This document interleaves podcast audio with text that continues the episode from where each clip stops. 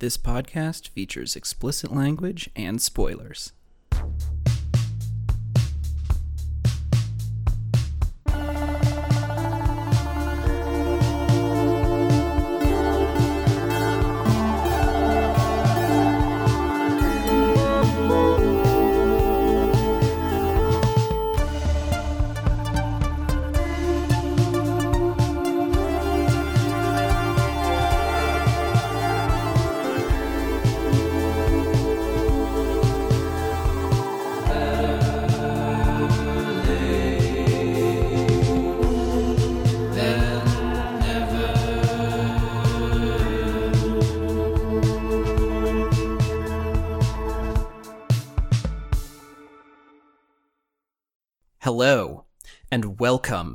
To Better Late Than Never.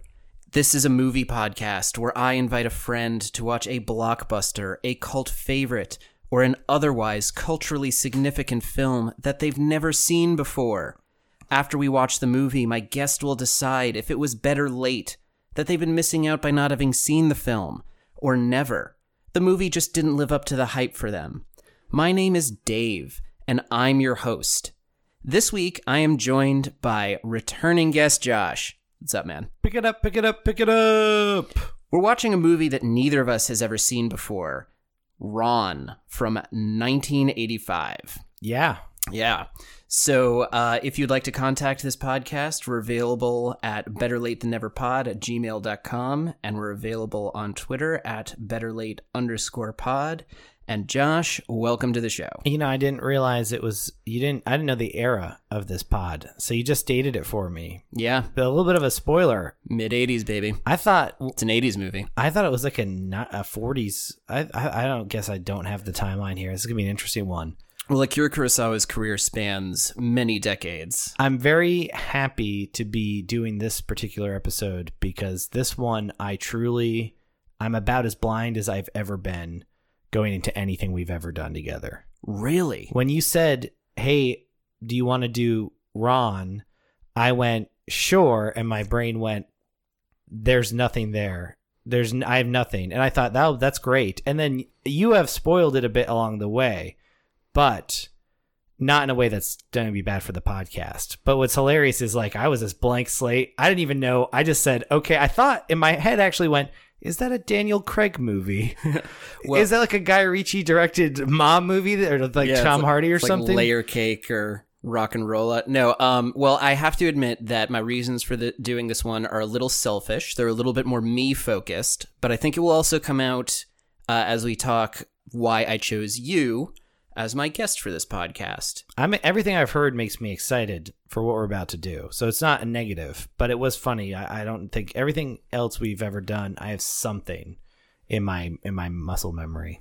Well, let's start with this. So, uh, my theme for season two has been this. This episode is a little bit of a cheat on the theme. So the theme has been uh, seeing the kinds of films that I don't normally watch. Which uh, lumped into that, I've tried to be seeing more foreign films, which, like most Americans, I think I don't see enough of. Mm-hmm. However, I have seen a whole bunch of Akira Kurosawa movies. I am a fan of his. Um, I've seen The Seven Samurai, Rashomon, uh, Hidden Fortress, and Kagemusha.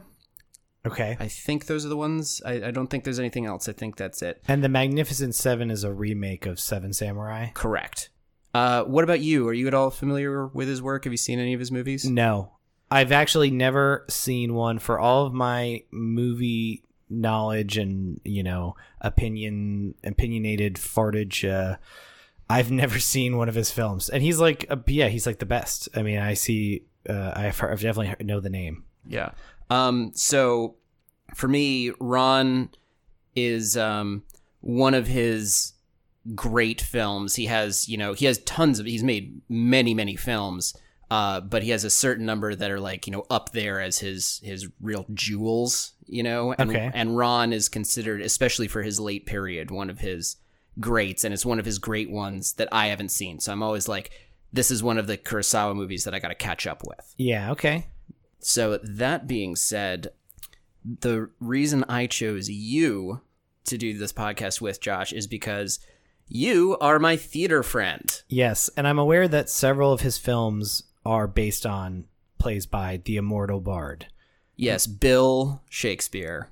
Yeah, I mean to his friends. Yeah. William Which to, we are. William to everyone else. But it's to- but- Will Shakespeare, you ninny! But to us, Like, who know him so well. Bill, did I get my line right? Smacks the coffee out of the Elizabethan actor's hand. That's William to you, Pennyforth. Filthy peasant. How And dare you? This Elizabethan faux Elizabethan actor's name is Alfred Pennyforth, not to be confused with Alfred Pennyworth from Batman. The the immortal butler of the uh, of the Wayne family. yeah, Yes. So yeah, so uh, Josh, you appear to know that this movie is based on a Shakespeare play. Do you know which one? yeah. I actually watched a few versions of it recently, completely unmotivated by this King Lear. That is correct. Uh, are you familiar with that particular Shakespeare work? Yeah, intimately. Yeah. Uh, so, uh, do you do you like Shakespeare, Josh? I Are you a fan? I flippin' love it. Yeah. It's I mean, Do you like Lear? yes.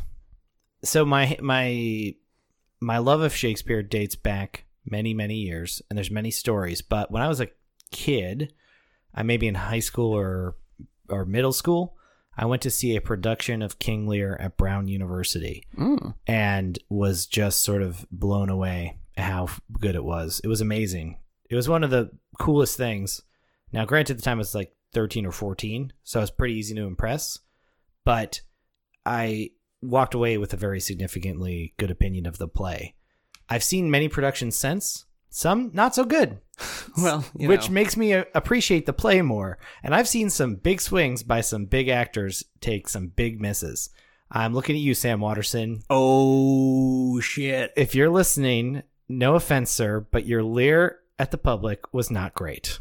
Damn. Not entirely your fault. You tried, and it featured. Uh, if anyone knows the play, Bill Irwin played the fool. Uh, Michael McKean played Gloucester. It was quite, quite like a. It was a great cast. Bill Irwin as the fool sounds like great casting. He played it sort of straight, completely commedia dell'arte, huge giant clown stuff. It was, Mm. it was really weird. And then when the storm hit, he was all tattered and sad, and it was good. Yeah, yeah. Uh, Sam, you are a great Polonius. You're not a great Lear.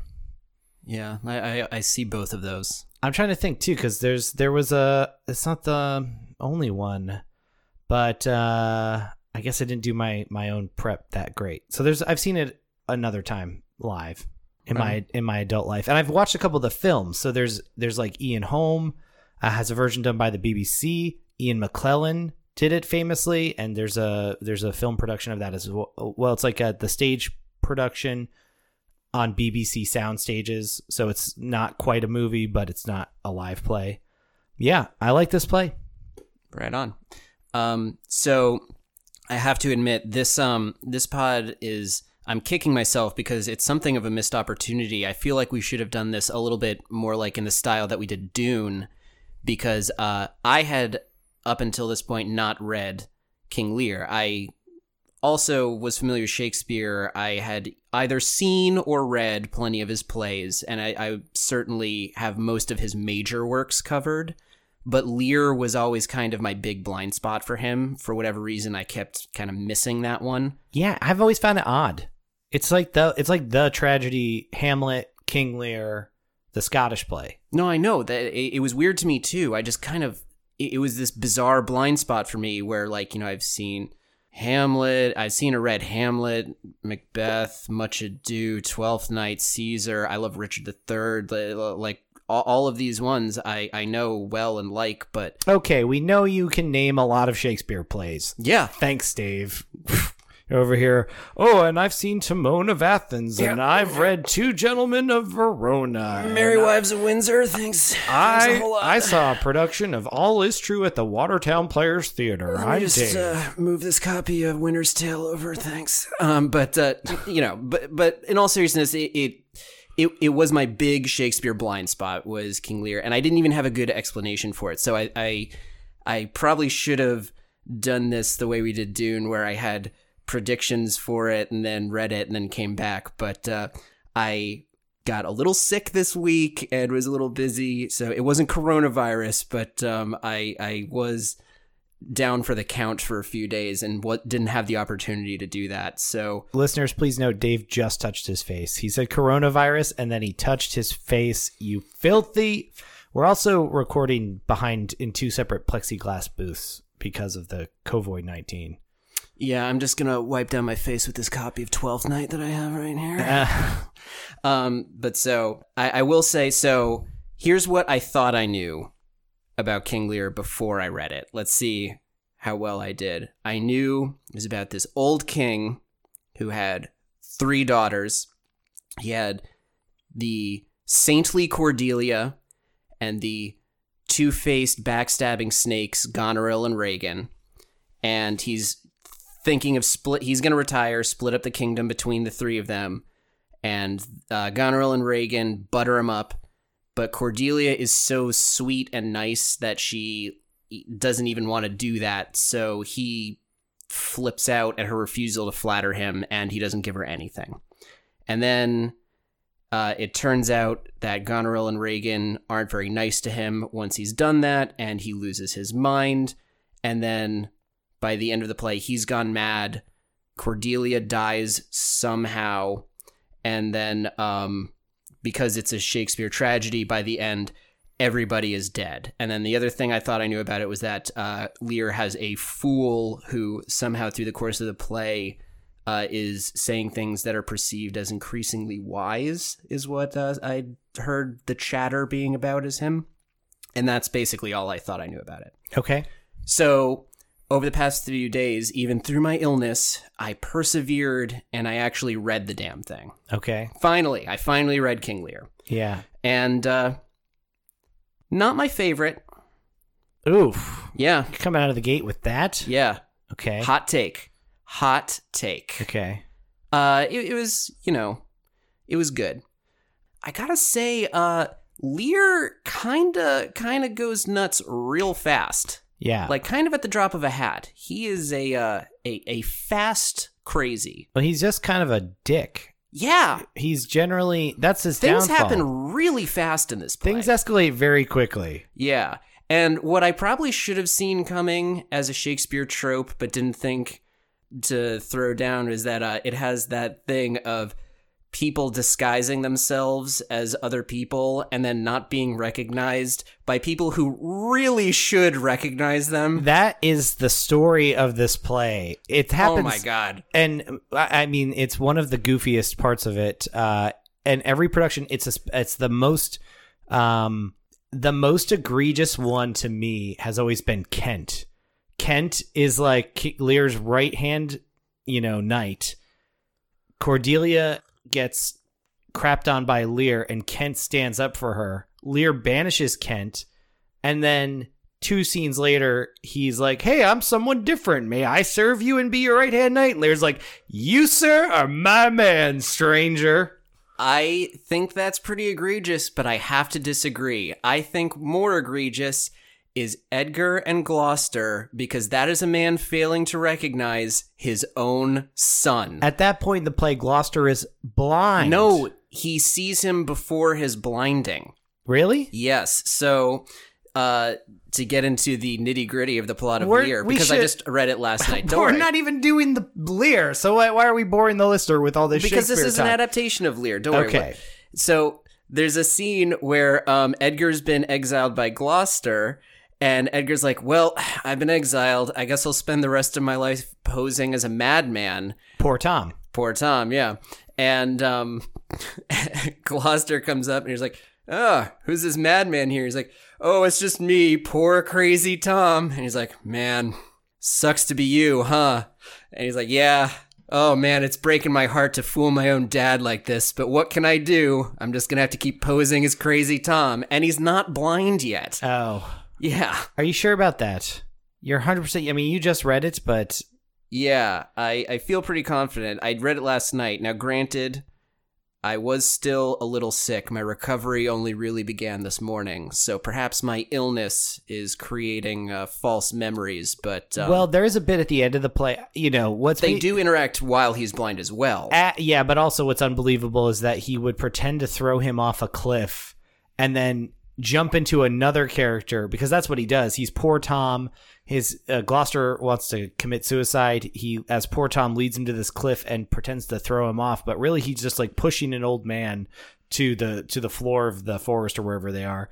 And then he's like, "Oh man, you just fell, dude! Like you just fell from way up there. I'm someone different. I'm not the guy you were just with." And Gloucester's like, "Oh wow, I guess it's, I guess it is someone different. I guess I did just fall off a cliff." Like there's a little bit at the end of this play where Shakespeare was maybe a little too drunk on mead or power or something.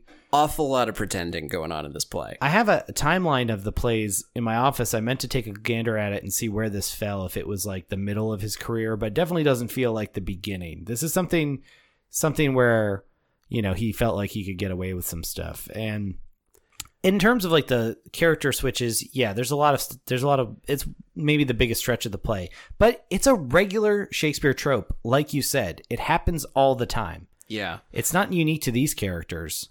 And so to bring it back to, though to Ron, um, if I'm, you know, because we got lost in the weeds of Lear there for a second, but you know, I did just read it, so I'm I'm kind of thinking about it. Well, here's lot. the good news. I don't know anything about this movie, and my only real prediction is that it's not going to be that much like the actual plot of King Lear. So you don't think it's going to sync up very much? No. Okay, I think it'll sync up quite a bit. Is my guess. Uh, I, I'm I'm I'm banking on a pretty close one to one adaptation here. I'm expecting sons instead of daughters. Okay. I'm expecting more samurais. I expect there were very few samurais in Shakespeare's production. I'm pre- I'm pre- predicting samurais, um, and I'm predicting a similar level of violence, but maybe not word for word what happened. So Gloucester, we just said, gets his eyes gouged out. It's a famous Shakespearean horrific scene. It's up there with some of the stuff that happens in Titus in terms of violence and just visceral Shakespeare tragedy and gore. I bet we'll get something like that, but maybe not that. Yeah. So, um, I think it'll have. Here's what I wrote down as like the the top level things it'll take from Lear. So we'll have a very impetuous and quick, quick to you know act uh, Lear. Uh, we'll have those those those snakes, Regan and Goneril, the too good for this earth Cordelia. All of those characters are going to die by the end.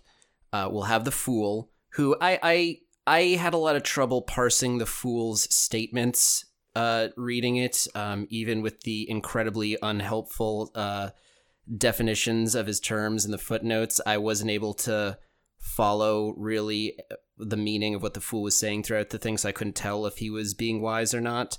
So we'll see how the fool is presented in this thing, but the fool will be present at least.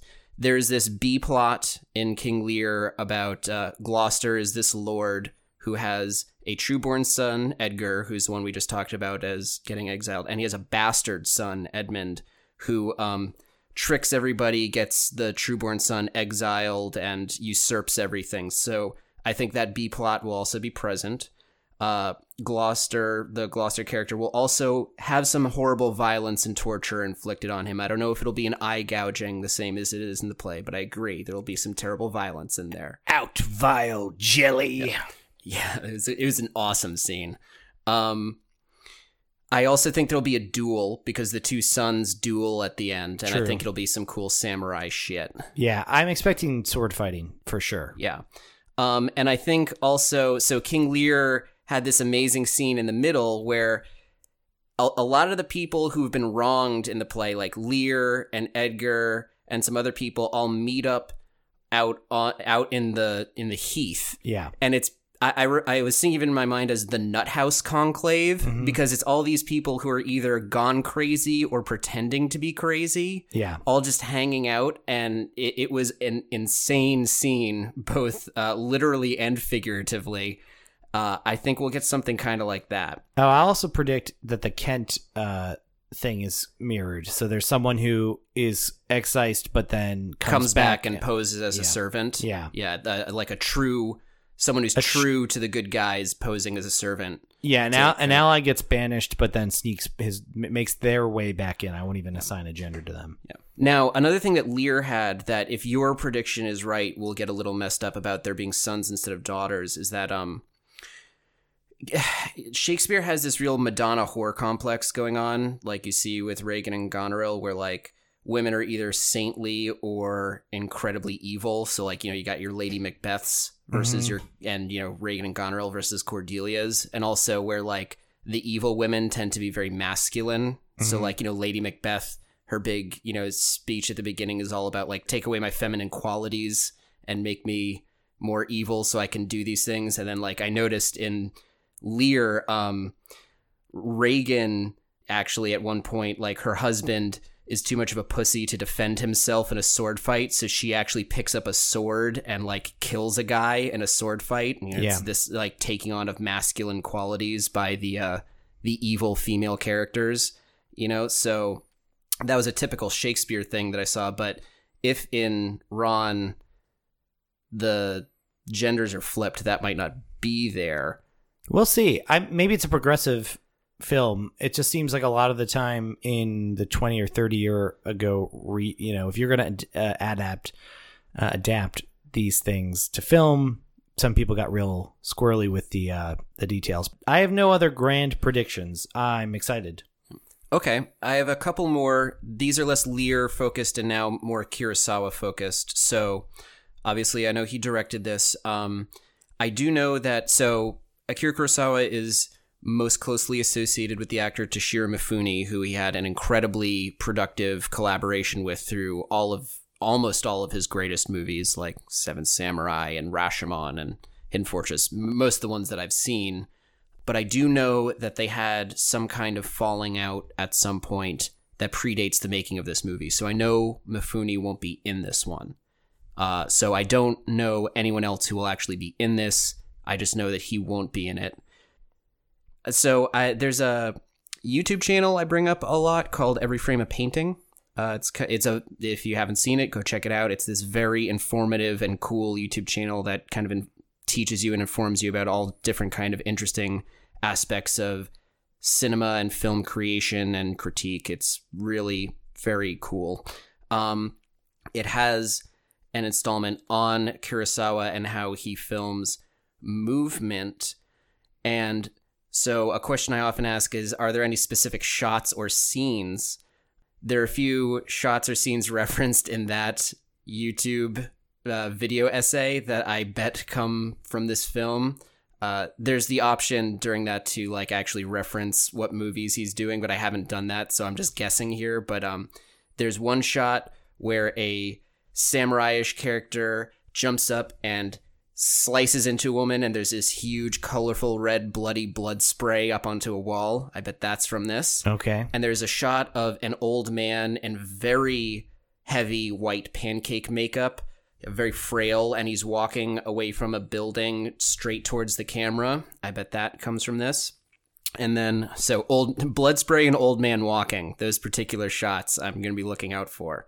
And then, um, what that video essay is talking about is um, Kurosawa had this reputation for being a master of um, editing and shooting on movement. Uh, watch the essay and you'll kind of get it much more well described than I'll be able to. But uh, what I'll be looking for is kind of the editing, which is something that I'm more as an amateur able to see. Like uh, I've noticed in his other films, his cuts, his, actual edits are much more uh, showy than a, the typical director. So he uses like a lot of wipes that you don't see a lot. hmm You know, so like in the Hidden Fortress, you see a lot of wipes. You only see those nowadays like in Star Wars movies. Yeah. And you know, the Hidden Fortress very famously influenced Star Wars. So I wonder if there's gonna be a lot of wipes or like cuts on movement or um you know, just I don't know if there'll be just like interesting showy editing. I'm expecting very long tracking shots for some reason. Okay. All right. So we'll keep an eye out for interesting shots and cuts. I Yes. All right. Kurosawa staples. And uh, I think that's it for me then. Yeah, I promised you before we went on Mike, that this would be a lean part one, and I'm trying to hold myself to it. So let's watch this movie. Right on. We will be back for part two. Nay, horses. Why horses? I don't know. It's like more Richard III. I just thought it was Shakespeare. No one would know the difference. Right, okay. My kingdom for a horse. Let's do it. Hey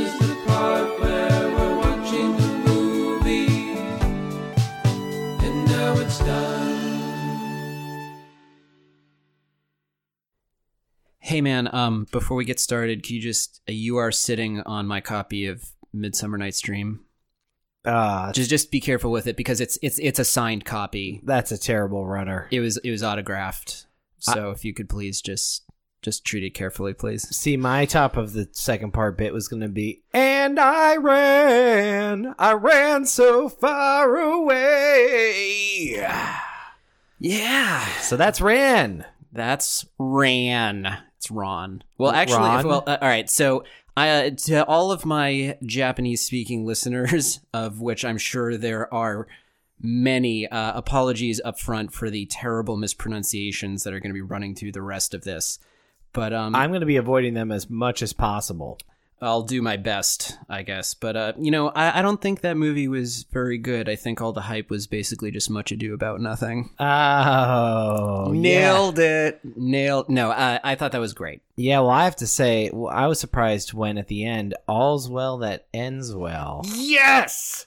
Yes. And then there was that scene. I don't think I have another one in mind. Uh, it was Coriolanus. um, no, that was pretty groovy. Yeah, I thought it was fantastic. I gotta watch more Akira Sawa movies. yeah, I, I would watch them with you.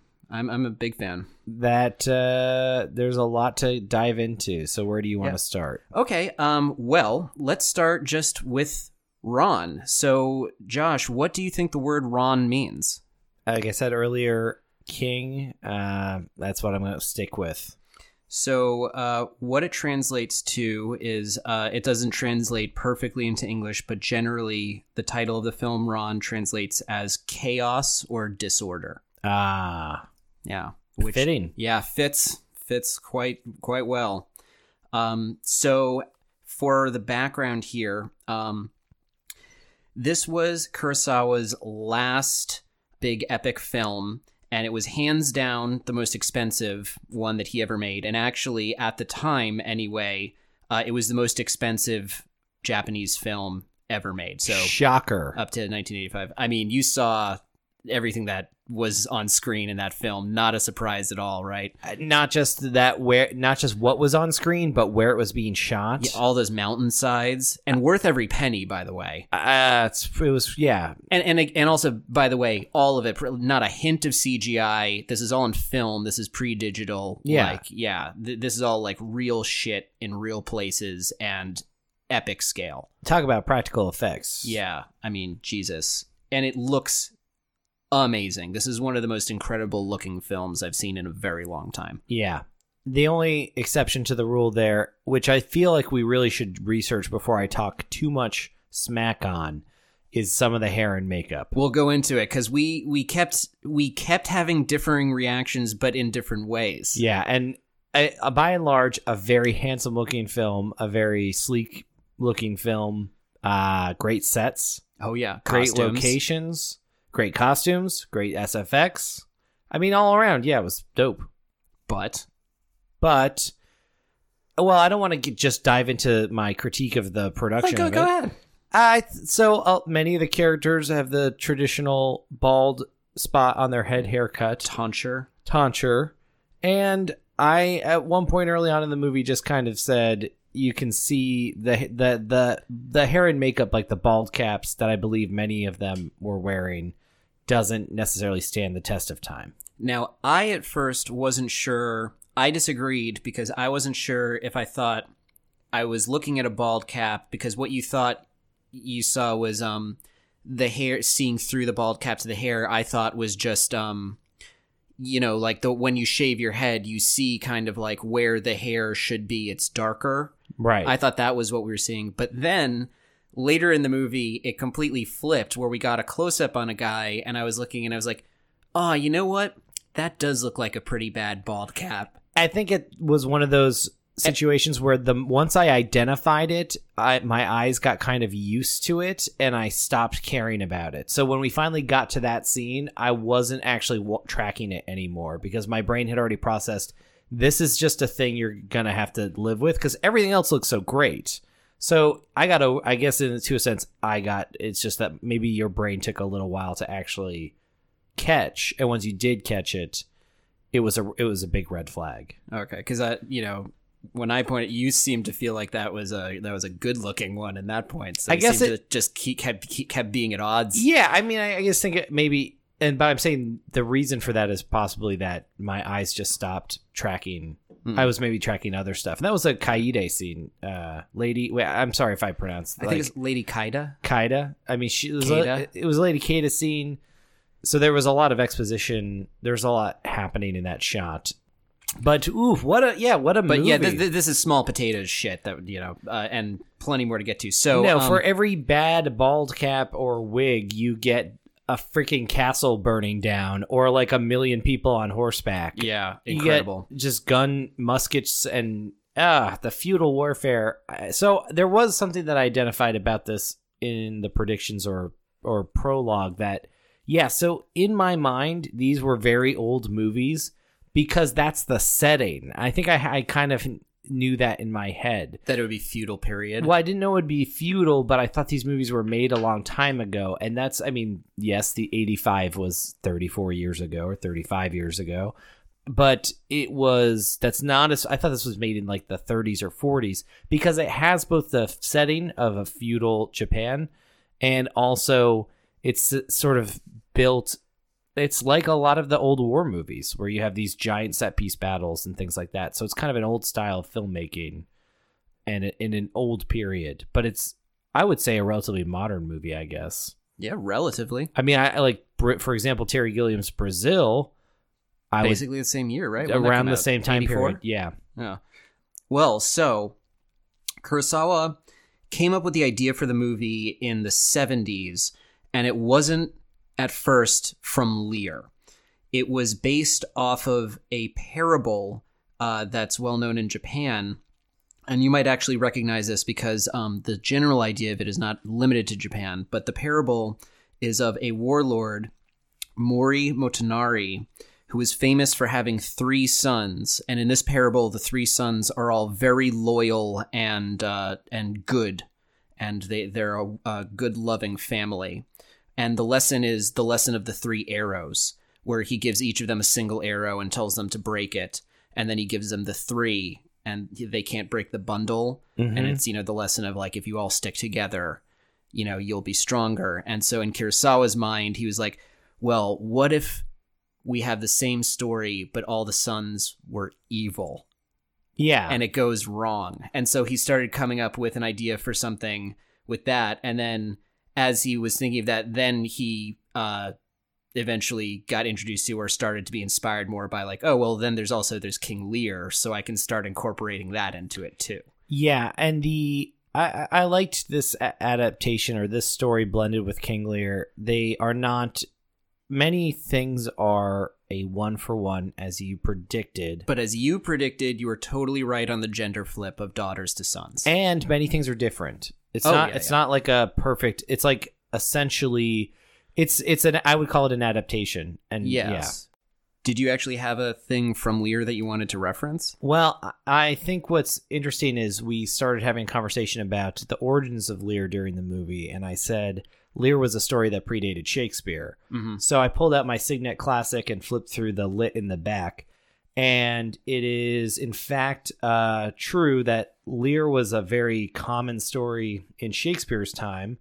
There was the True Chronicle History of King Lear, which was a reemergence of it just before the first recorded performance of Shakespeare's, uh, which is another dramatization. And they're both uh, based on a story printed in the Chronicles of England, Scotland, and Ireland. And I'll just read a little bit about it. It's Lear, the son of Baldud, was admitted ruler over the Britons in the year of the world 3105. This Lear was a prince of right noble demeanor, governing his land and subjects in great wealth.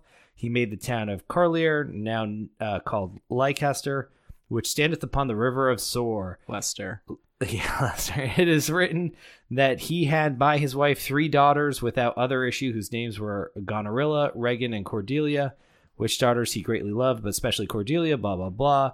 Uh, when this Lear therefore was come to great years and began to wax unwieldy through age, he went. He thought to understand the affections of his daughters towards him and prefer her whom he loved best to the succession over the kingdom.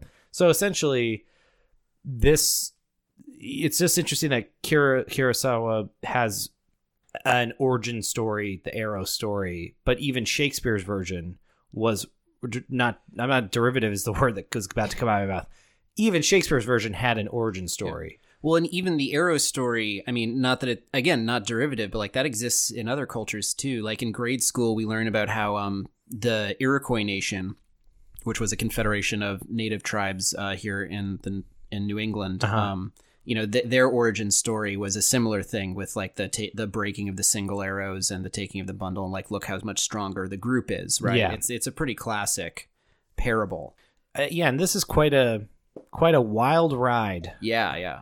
So a little bit more about the making of it. So for Kurosawa himself, um, he talked a lot about how he saw a lot of himself in Hidetora, who's uh, the Lear stand-in, the the old king, Yeah, um, because Kurosawa, um, he had been huge. He had been a major figure, but then had started kind of dropping off and was at that point in his career in a fallow period.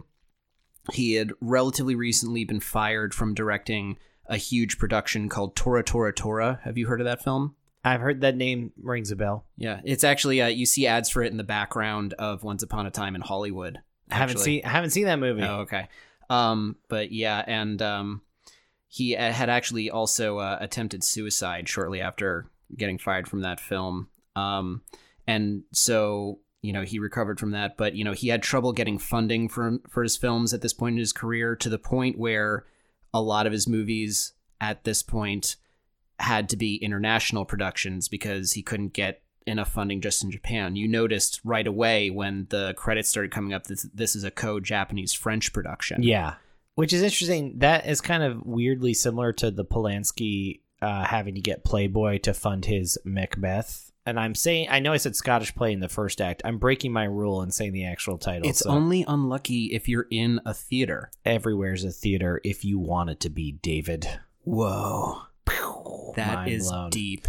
That is Uh, some deep shit, dude. I That is think- like some some Henry VIII deep. There's a lot. I mean, directors. So he was uh, what? There was someone who said, "Look, I still want your movie." Like, what's the what brought him to this French production company? Oh, I think it was just um, you know, that was just how he. I, I don't know anything more about that. Just like they were interested in funding uh, Okay. Kurosawa, you know, this French production company But wanted they- to work with him. Where did know. they? They filmed it in Japan. Yes. Okay. Yeah.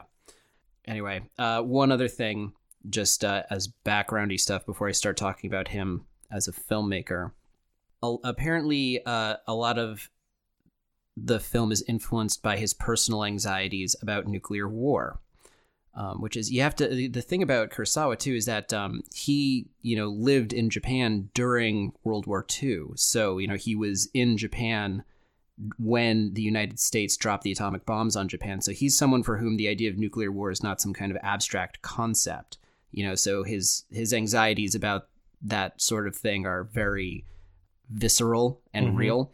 And so uh, his uh, the war scenes in this film, uh, the the muskets, the the the more advanced weaponry being so devastating on the battlefield, uh, apparently are kind of meant to represent the kind of changing technology, bringing a a new kind of devastation to the art of warfare that reflect that kind of anxiety. Yeah, certainly. You certainly saw how devastating they were in the final battle. Yeah. Yeah. Well, do you want to go into background on him, or do you want Yeah. to sort of mix that in with digesting the plot of this bad boy?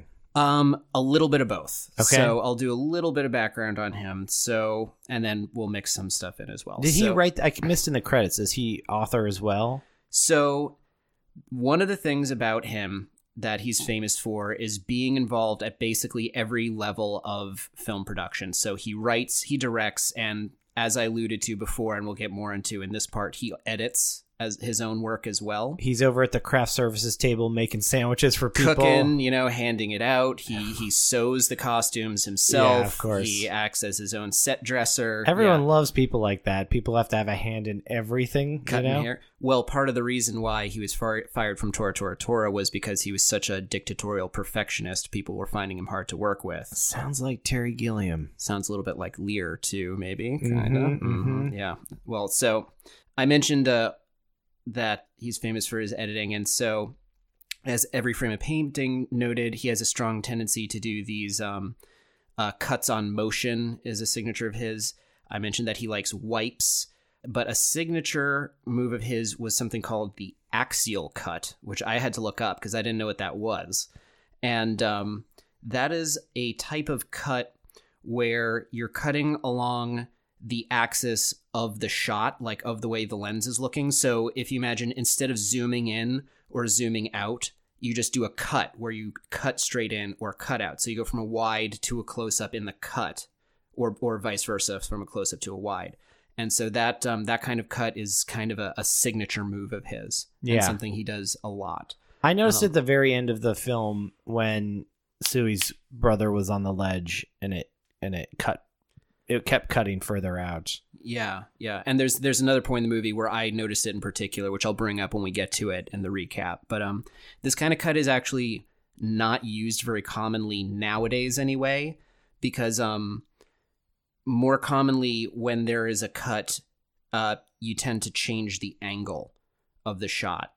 Which I, I, I, noticed that right away because I remember reading this kind of like filmmaking for beginners book Yeah. and that was ex- something they explicitly told you to do. They were like, when you cut, change the angle. yeah. And I was like, okay, you know. But apparently, this is something he didn't do. But anyway, so um, well, he's not changing the angle, but he's zooming. f- It's a zoom. He's like replacing a zoom. He's jumping back. oh, It's but the s- angle's not changing. no, know, it's so- still the same angle, but he is changing. He's expanding what you're you're seeing, right?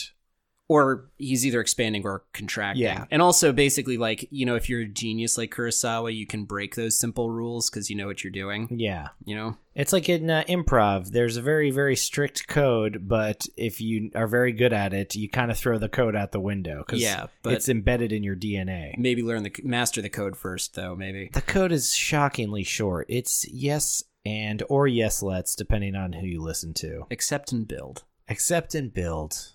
Play the scene, not the words. Yes. That's actually an acting tip. Guess it could apply to improv. I mean, I think the important thing to remember about what you said is Timon of Athens. T- oh my god. So, anyway, Timon, Timon of Athens. If you're going to correct my pronunciation, I'm going to have to bring the hammer down a little bit. It's Timon. sorry, that's actually that's one of the ones I haven't It's read. Timon and Pumbaa you're thinking of. that, yes, I'm sorry. The He- tragedy- he, didn't write that one. the tragedy of Timon and Pumbaa. Billy didn't write Timon and Pumbaa. No. He was most famously associated, like I said, with Toshiro Mifune. They had a huge run of successful films, but after they broke up, he started running into more difficult times and having less critical and financial success. But one of the big exceptions to that is this final film, uh, or one of his final films, Ran, which was considered by many to be his masterpiece among many masterpieces. And so now here we are at talking about Ran. So, um, do we want to talk about the cast or the actors a little bit? I wouldn't be able to say much. I mean, they're all they're all great. I think we should just, you know, kind of hit hit it like th- I mean, this movie opens up in media res. Well, let me just um, A long time ago in a galaxy far, far away. I liked how that was in old Verona, we where we lay our scene. Yeah. Let me let me mention their names just because some of them were great. Uh, Tatsuya Nakadai as Hidetora was our King Lear stand-in. Akira Terao as Taro, our Goneril stand-in. Uh, this is where the pronunciations are going to be terrible, by the way, so apologies again. Mm-hmm. Jinpachi Nezu as Jiro, the Regan stand-in. Daisuke Ryu as Saburo, our Cordelia stand-in. And then the only other person I want to specifically call out is Mieko Harada, who played Lady Kaede, who was Taro's wife and basically Edmund, but also in being Taro's wife, kind of amalgamated with Lord of Cornwall, I guess. Or- Yeah. Or, Lord of Albany. She's Albany, because that's uh, that's Goneril's husband. but uh, No. she's as she's basically Edmund. I think it's Cornwall. I think Cornwall and Goneril are the couple, and Albany is with Regan. No Cornwall is with Regan and Albany is with Goneril. I I'll read check- it last night. I'll check it off, Mike. okay. I dispute your findings, but I have the book here. It's fine. Yeah, but uh, but but but her purpose in the story is basically to be Edmund, and I want to call her out specifically because, dude, she was fucking great. Yeah. She, I, I, I there's a lot of good acting in this film, but she stood out to me from the get go as like my favorite part of the whole film. Yeah, a, a strong cast. Uh, not a not a miss in the bunch. Um, I would like to give an actor only known as Pita Pieta, Peter, uh, uh, who played Kyoami, uh, which was the clown, the fool. Yeah. So uh, the per- uh, the that Peter is a stage name. The actor's actual name is Shinnosuke Ikehata, and this guy was actually one of Japan's most famous gay entertainers, and was brought on specifically to play the fool because it was you know kind of in his wheelhouse, and he was able to you know fulfill this role as this entertaining character, and it was kind of interesting that. He had this whole kind of like side history that I wasn't able to get into, but he's got a Wikipedia page if you want to go check it out. He was great. Yeah. Um, but in bringing him up, he uh, brings up one other thing, which is that um, most of the acting in this movie is pretty straightforward, but a couple of the performances were heavily influenced by traditional Japanese Noh acting style, which is a classical Japanese style of performance that dates from the 14th century, which incorporated a lot of dance, elaborate costumes, and masks. Uh, those two performances uh, were Lady Keita and Hidetora. Okay. Well, what's interesting thing is the actor who plays Hidetora, yeah, he's almost mask like in terms of how much makeup and wiggery and uh, the beard. Don't forget Lady Keita, you called out the way her face is set up, that she had that interesting thing going on where her eyebrows were shaved off and then painted back on, but not where they were supposed to be. No, like much like halfway up the forehead. So it made her face this very interesting off. It, it was it was very unsettling looking at her. By the way, Hidetora, uh, the actor Ta- Tatsuya, he's still with us. He was o- he was only fif- in his fifties when this movie was made. Oh, they they made him look way older than that by the end. Very successfully. yeah. I mean, that's kind of out. That's kind of stunning. So, for everyone who's like wondering what the heck this dang movie is about, and we did hit the plot of King Lear earlier. It opens with a boar hunt. A very. It actually opens with an incredibly still, uh, sh- a series of shots of the brothers on horseback. You were right. There are horses. There's so many horses, and that wasn't. I don't know why that came into my head, but samurais and horses. It felt like a thing. Yeah, and also, uh, but the movie's in color. It is in color. I kind of expected it to be in black and white. Again, just because you thought of Kurosawa as being an older Yeah. director. But yeah, 1985 in gorgeous color. some of his movies w- must have been in black and white, right? Oh, uh, most of them are. okay. But in this one, the color is actually so important. Yes. because uh, the the factions are identified that way. So you have um, the Taro Goneril faction is yellow, the uh, Jiro Regan faction is red, and the Cordelia Saburo faction is blue. yeah, and essentially the after a bunch of shots where I kept thinking, how did they get these horses to stay this still for so long? These actors must have been really, really good at dealing with horses. It reveals that the reason they're sit on this hilltop is there's a boar hunt. We're we're sort of introduced to Hidetora. Oh, leading- Richard III was there. leading leading the hunt for some wild boar. I was impressed by all of this because these shots are showing mountains with like no seemingly no technology or electricity in sight. Yeah, the landscapes were incredible. And the horseback riding is really impressive. Uh, then it cuts to their sort of celebration after the fact. They've killed a boar. Everyone's happy. They're heaping praise on the the emperor, uh, the leader, the king, on Hidetora, and he he's, kind like of a, he's a feudal lord. yeah, and he Yeah, yeah. explains that he's trying to marry off his younger daughter. There's two neighboring, uh, his youngest son to two neighbors' uh, daughters who are sort of vying for uh, this honor, which you think at the time is an honor. Uh, he falls asleep literally during the conversation. Everyone kind of jokes about how old he is and walks away, and he emerges having this vision and immediately gives the control of their land and family over to his eldest son and lays it out hey i'm going to move from the castle to the guard to the to the tower. You're going to take over. Uh, my next in line is going to take over castle number two that we possess and my youngest castle number three. And uh, you're going to rule together basically under your oldest brother's your oldest brother's going to have dominion over the land but you're going to support him and i'm just going to frequently visit you all. I'm going to be the your house guest. And I gotta say, like, right off the bat, at least on paper, by investing full authority just in one of them, the eldest, by the way, th- this is a much more reasonable plan than Lear's. lear's plan is hey i'm going to ask you all to essentially heap praise on me and whoever heaps the most praise gets the best deal And also, don't split the empire three ways. Like, d- keep it together. Yeah. So in in Rand, but what's the interesting sort of way that Kurosawa changes it is the eldest son says, "No, this is a bad idea, father. I'm not like this isn't going to work out." And sort of being demure and coy, he says, "No, it's going to be fine." And he tells them the story about the arrows. We get the arrow lesson. Yes, but then the the, the youngest child, uh, the Cordelia Saburo, analog, yeah. Saburo, he fucks himself over with his failure to flatter, just like Cordelia did. But he doesn't just fail to flatter; he breaks the arrows. He shows his father is wrong. He expose. He doesn't necessarily. It's not a question of flattery. I get for me. He it does. He goes way overboard. I think Well, he calls the plan stupid, basically. he's way more. In- Cordelia was never insulting. Yeah, and this drives uh, our our king. Uh, uh, he gets incensed very quickly. He banishes him. The Kent analog uh, character named Tango. Tango explains why what he's doing is stupid and also is banished. And then we cut to essentially what happens in, in Lear, where one of the out outer uh, families. Uh, can you pronounce their name or say it correctly? Yes. So, um, Fujimaki is our stand-in for France. Yeah. He goes after them and is like, "I was very impressed by your conduct back there, Saburo. Why don't you come back with me and still marry my daughter? Yeah. and we'll, you know, we'll forge an alliance anyway."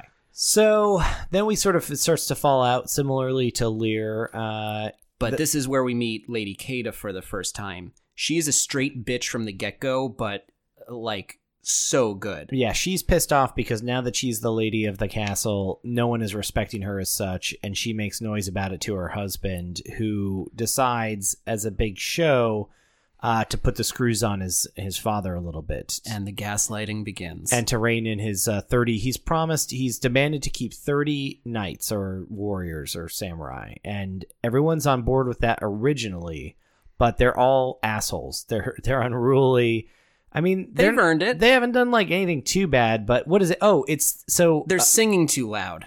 well it's it's not just that it's uh it's that uh Comic songs can go too far. Yeah, Taro Taro tries Taro's men try to take the sigil away from the knights. They try to take uh the Lord's banner because he's supposed to be the Lord now. It's a show of like Dominance. dominance. Yeah. And the men deny them the sigil and then the fool makes fun of Toro and sings this song about being like a, a leaf blowing in the wind. And some of Toro's men uh, one of them confronts the fool and it looks like they're about to stab him. And Hidetora ices the guy with an arrow. One of the first bow and arrows shots we're going to see in this movie. yeah. So Tor, so then they're all partying and they're singing the song that the, they're all like celebrating the fool for being such a good guy and so funny. And they're singing this song that's like, Toro's like a leaf, he blows in the wind. What will he decide? Nobody knows. and like for whatever reason, It's pretty funny. seemingly innocuous song drives Toro to call his father in for a quote family meeting, and Hidatoro's like, "Huh, no one of the family's here, okay." And uh, Toro uh, demands he sign this contract that is like, "I renounce all authority." they get the lawyers involved. They get the lawyers involved. They get the lawyers involved right away. Uh, and Hidatoro's like sort of un- doesn't understand why his daughter-in-law isn't like why she's sitting on the dais and he has to bow to her. It's like already this arrangement is not Falling apart completely falling apart. Yeah. Well, that's why the lawyers get involved right away. Uh, Hidetora. Classic family court shit. Yeah, Hidetora says, "Screw you guys! I'm going to my other sons and grabs his uh, knights and marches over to Jiro. Yeah, but before we get there, we linger a little bit with Taro and Mhm. Lady Kaede because we get a brief scene of her talking about her history a little bit. And she talks about how the castle they are currently in, which is the, the first castle of this clan, uh, was originally hers. It belonged to her family. And uh, Hidetora captured it from them. He seized that castle from them and killed everyone. She is, I believe, the only survivor of her family and was captured. And she was then forced to marry Taro. And she, you know, basically saw the slaughter of her entire family and clan and then was impressed into this other family. And she even says, Over there is where my mother took her own life. Yeah, and to a certain extent, she's like, "I'm happy to be back in my family's castle," but she makes it very clear that the circumstances were were dark and not okay, Well, and we also. and that she's held a grudge about it. Yes, we start to get the inklings that we're gonna. I think we should loop back to at the end when we talk about her. Of uh, there's a certain question I think about what her motivations are throughout the whole thing. which is a nice contrast to Lear. Uh, that's something that is different, but in in a cool way. Is is there's not Lear is in this is essentially a good leader who kind of goes crazy towards the end of his life by cracking up. Hidetora is often referenced in this movie as being a gruesome warlord Right. and a thug. so much more of this movie is about confronting the repercussions of his bloody past. Right. Yeah, uh, so- and Lear Regan Which makes this movie better, I think, because the like Lear's madness just seems to kind of come on from his kids being rude to him, whereas in this film it's so much more about confronting your sins. Yeah, and Regan and Goneril, you've done the movie Gaslighting, but they're a little bit more straight up gaslighting Lear in in Shakespeare's text, and in this one, I mean, who knows what Toro and Jiro? I mean, there's there's just sort of a chaotic uh, energy brought to the entire kingdom by this change. No one's really happy with their status. Uh, and Jiro, so then he we get this scene with Jiro at his castle, castle the second castle, and he explains to his men he's furious that he was not given the first castle because he's only what a year behind his older brother. And he thinks Tara's weak. Yeah, he's not he's not a fan of this arrangement, but he's willing to play along because he doesn't think his men alone, even though I guess he has a full army, can take these thirty samurai that uh, Hidetora's rolling with. Well, every one of them is worth a thousand of his guys. Yeah, so he gets this letter from Toro ahead of uh, the the king arriving, and that sort of catches him up on what's going on and says, "Don't let him in. Don't don't accept the knights." And similarly to uh, Lear, he spurns his father as well, and his father says, "All right, I'm going back to." Uh, well, does he even go back to Castle Number One? I mean, he's he. Well, a little more happens. oh, though, he's. I'm sorry. He said, yeah. He te- he informs his father he can stay. The men have to sit outside the castle Right. gates. Um, yeah, I want to I want to mention a couple things that happen here though. Sure. Just um, one is that uh, Jiro thinks Taro's weak, but he does kind of like Lady Kaede and thinks uh, maybe she would be a good match for him. And this links a little bit back to King Lear with Goneril and Regan fighting over Edmund, But- which causes their eventual rift in the play. mind you, he does have a wife, so that women Lady are not. Sui, which we'll get to in a second. yeah, women are not treated well in this movie. Oh no, not at all.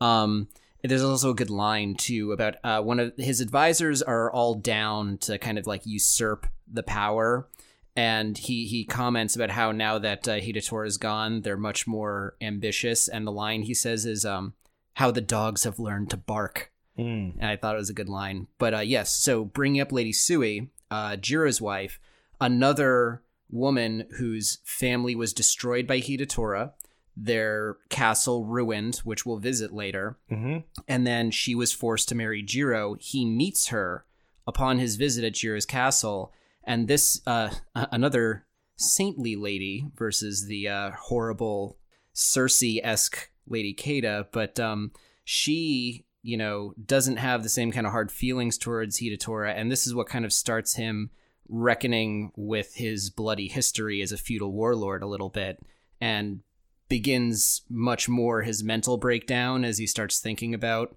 all the things he's done wrong to get where he is. Yeah, Yeah. So, it sets off a period of interest, self introspection. yeah.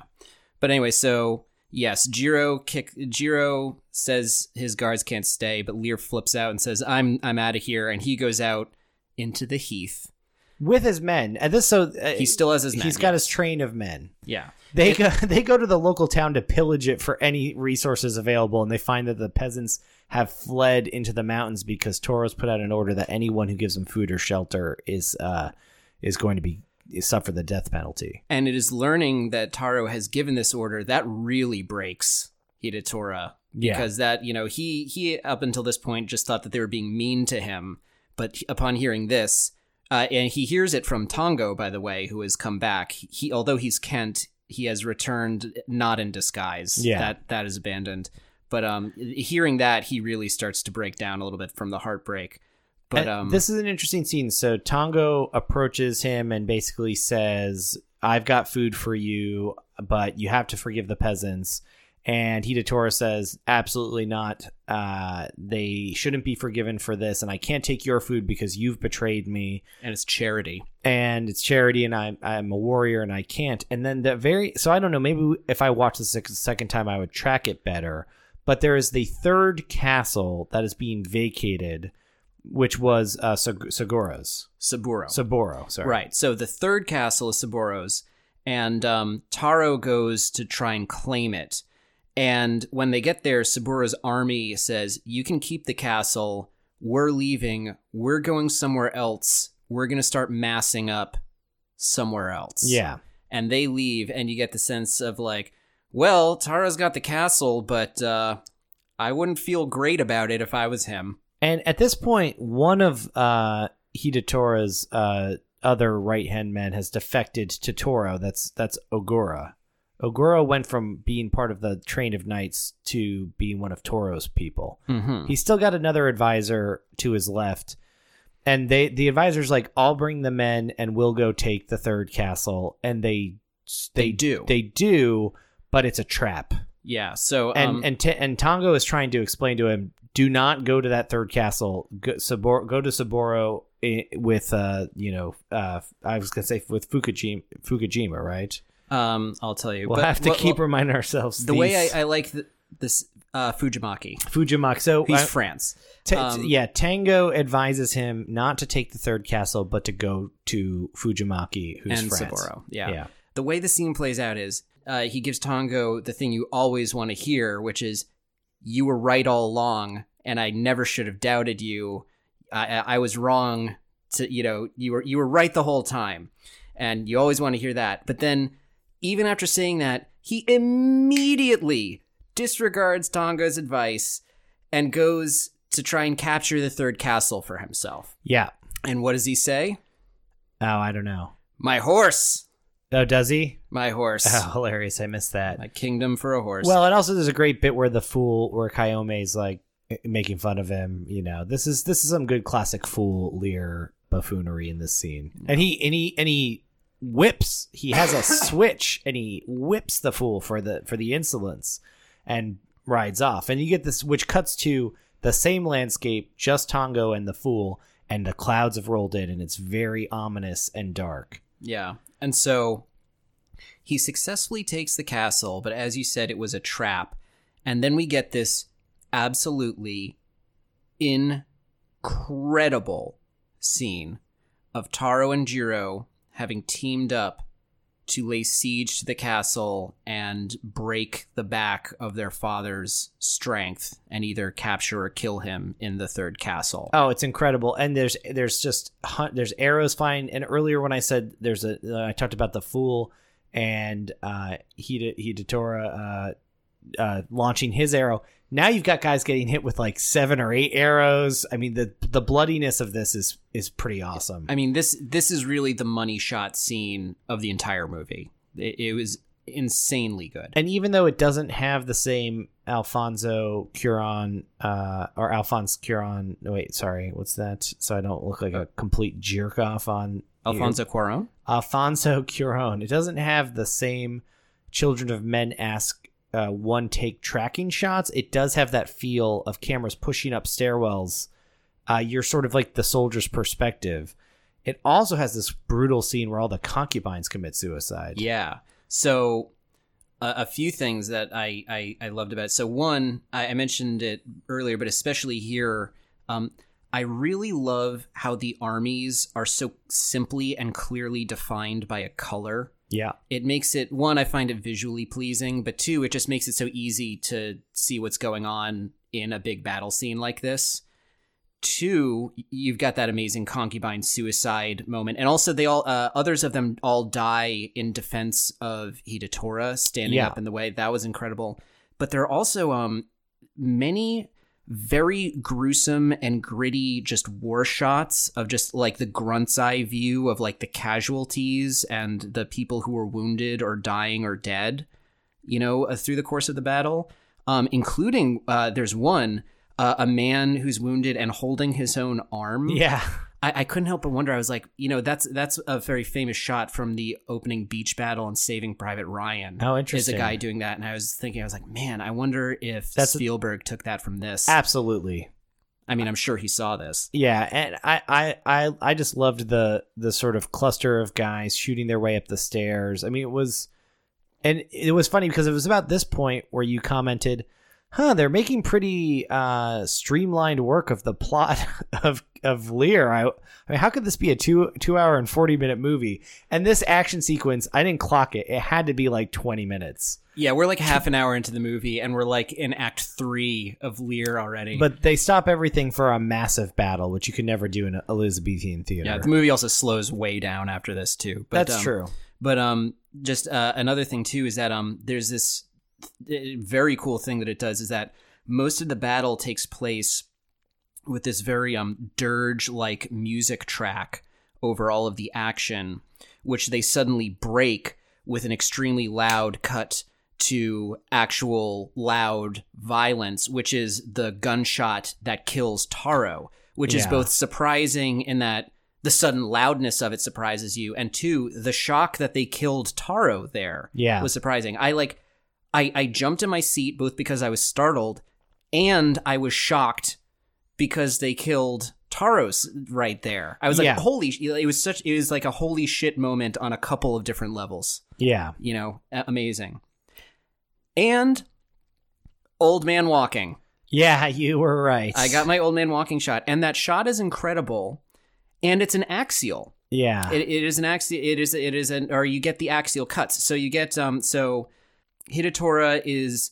His mind appears to have been broken by his ordeal going through all this, which, He- by the way, makes much more sense than what Lear has gone through. This this is a much more this is a much better reason to go crazy. All his men are dead. Uh, his whole his whole party is is is deceased. And this is also a much firmer betrayal than what Regan and Goneril do in the play. he's holed up in some tower. The cat the the castle's actually on fire, and he's like burning picking, He's like him. looking for sword. I don't know. He just keeps picking up swords and rejecting them. Well, I, I think the idea is that he wants to commit seppuku, but he can't find a sword. Ah, so he just decides to face the firing squad, and he walks down the stairs. Well, I think his mind breaks and he just starts to walk. yeah, And he walks out of the burning castle, and you get him coming out the door. And so the castle is in flames behind him, and you get this really cool asymmetry of the two different colored armies on either side of the castle looking up at him, and they kind of part, hmm you know, Red Sea like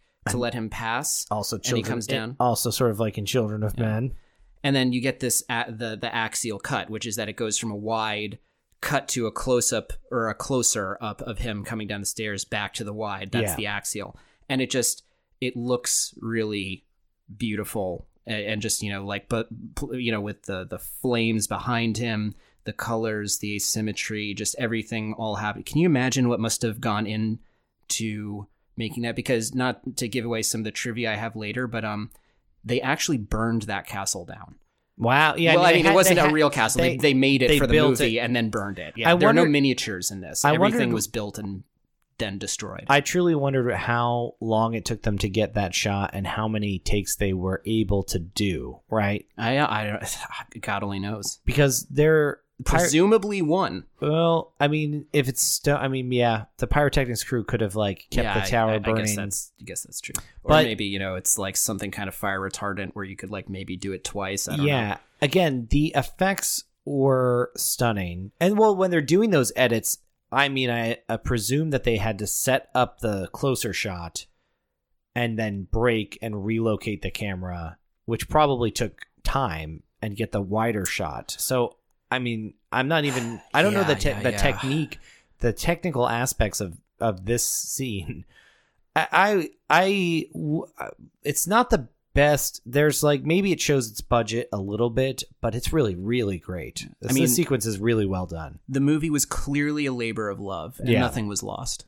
Um, so yeah, it was a. It's a Really, It's nothing. You can give me nothing on that. wait. Oh. All right.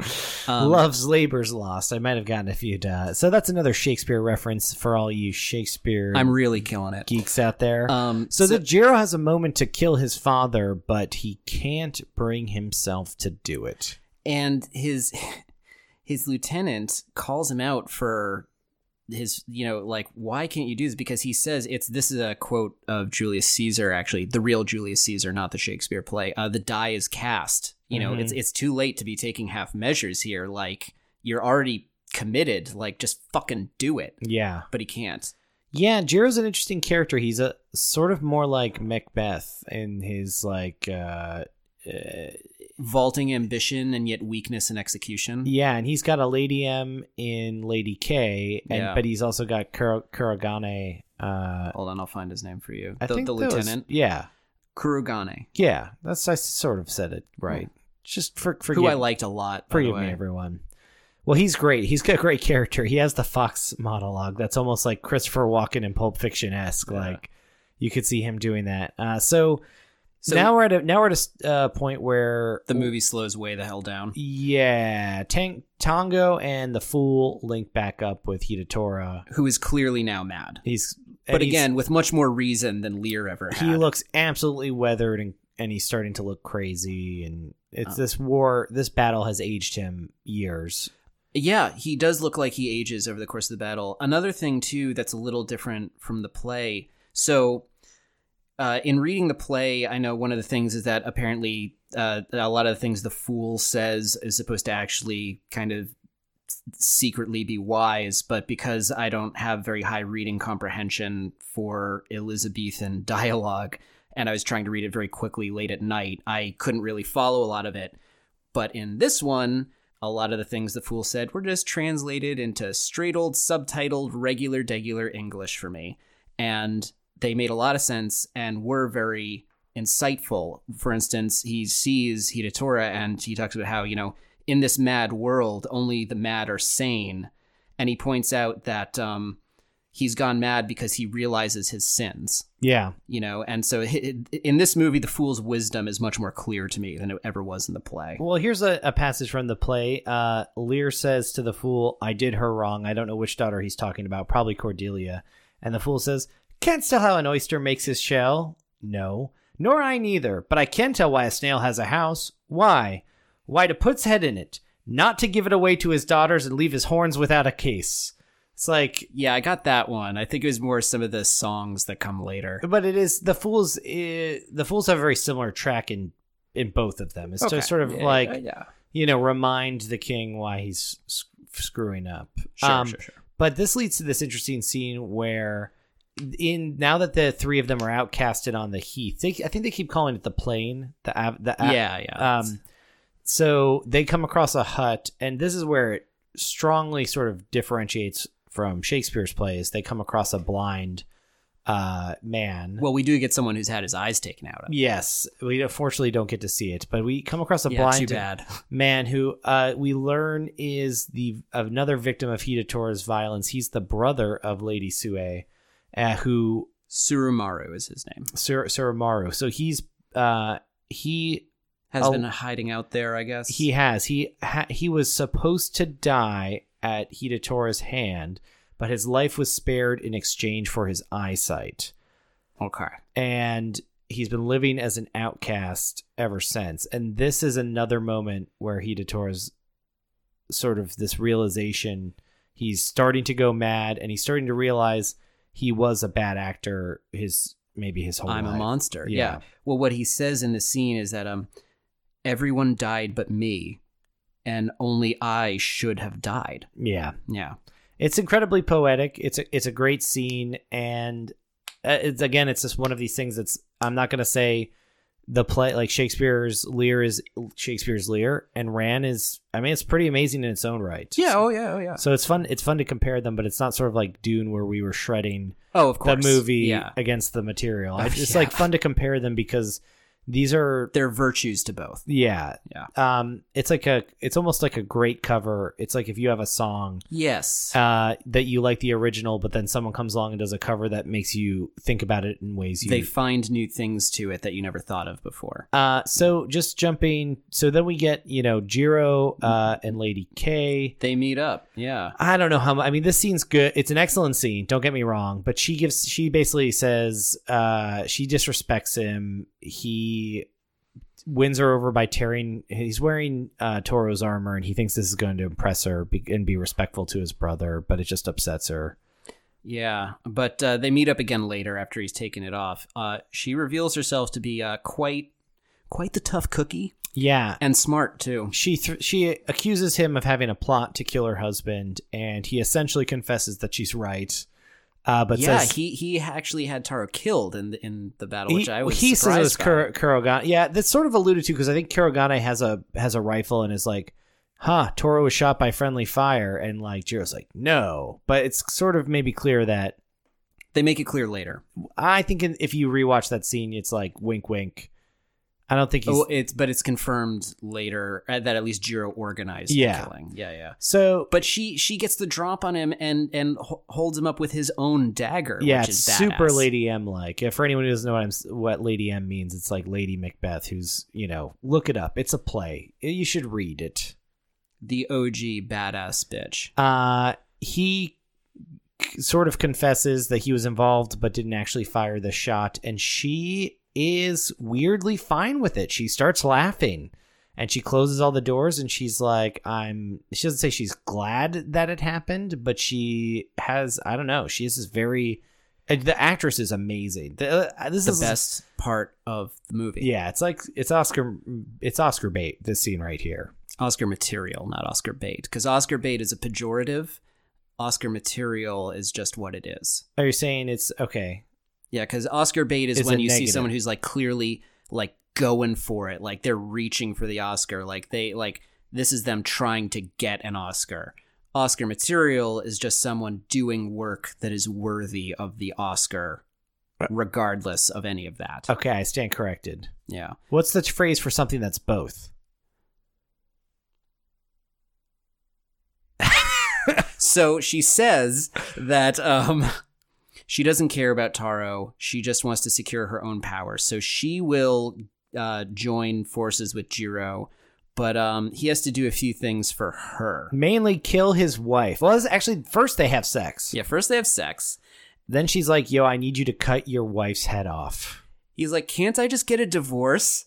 Yeah, he really does say that. She's like, "How could you disrespect me like that?" And which is maybe a cultural thing. I mean, maybe that that there's No, no, no, because the other dudes in his household are like, dude, like we're we don't want to kill her. Like you asking us to kill her is a bridge too far for us, and we don't want to do that.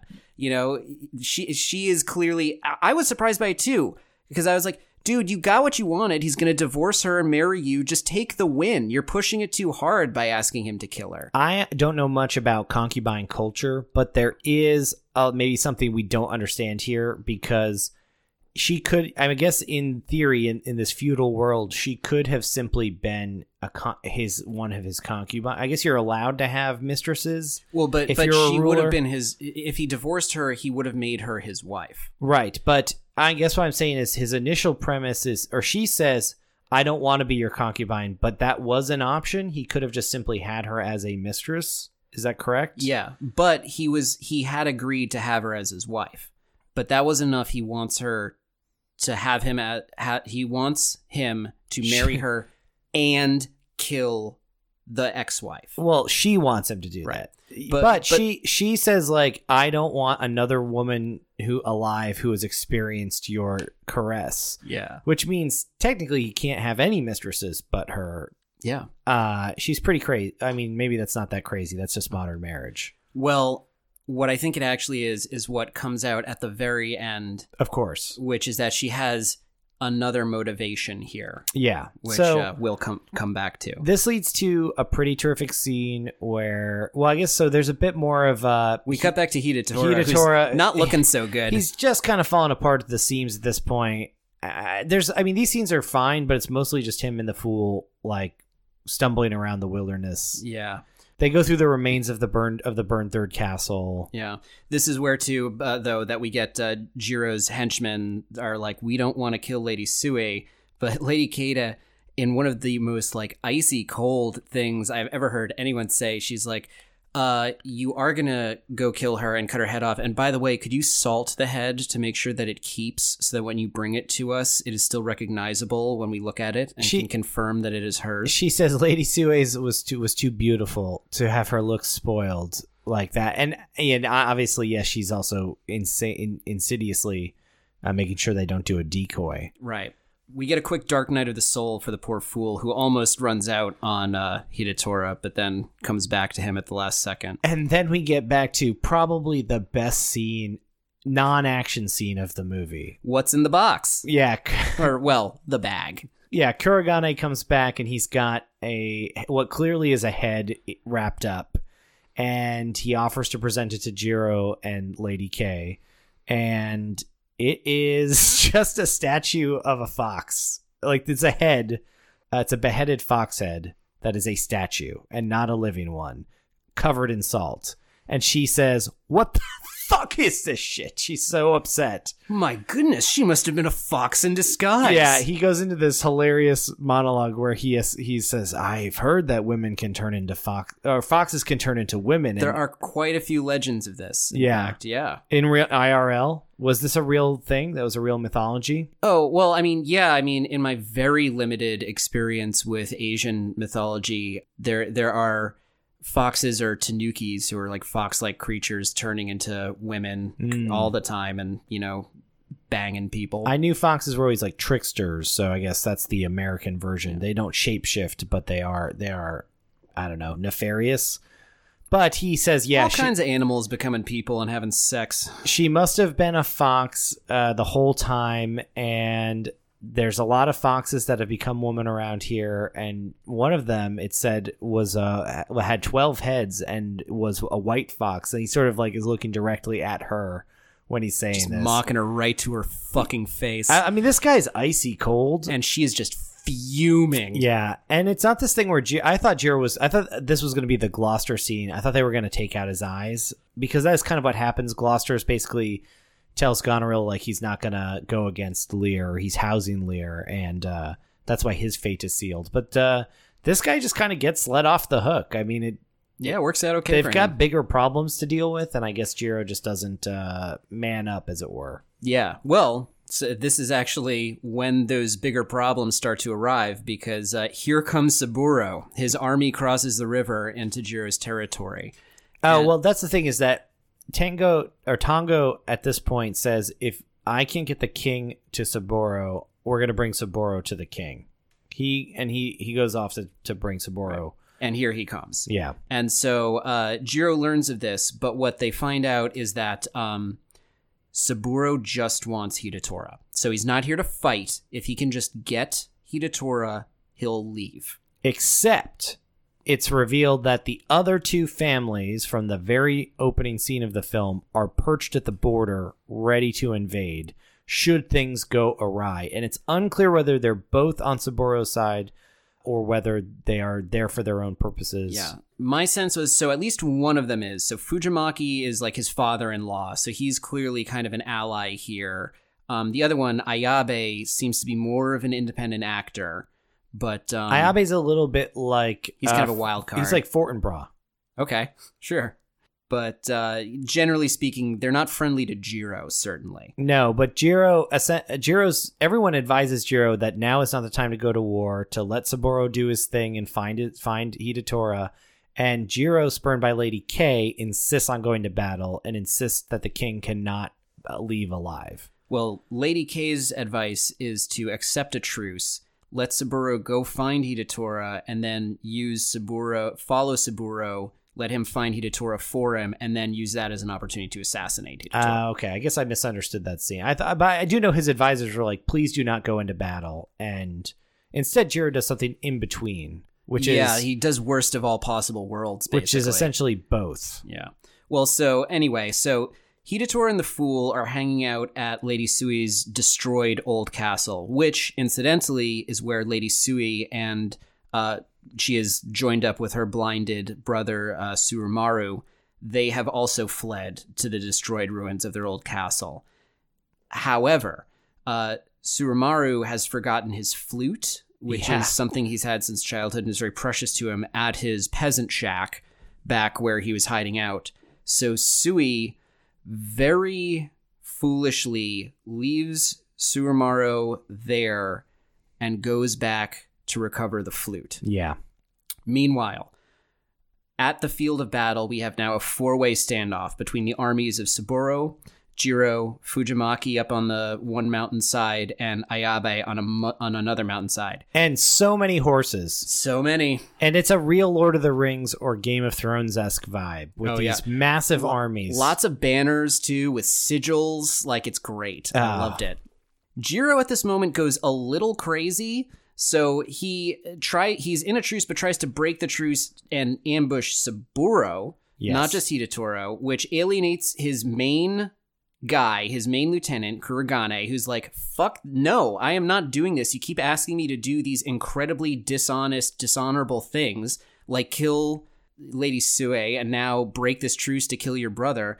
I am not doing this, and he pieces out yeah, and actually goes to warn Saburo, right? uh, something like that. Yeah, so he takes off. there's a lot to track at this part of the movie. yeah, yeah, a lot of shit's happening. But most importantly is that Saburo does find Hidetora. Yes, and in the while that is happening, his troops are fighting Jiro by attacking Jiro and then retreating.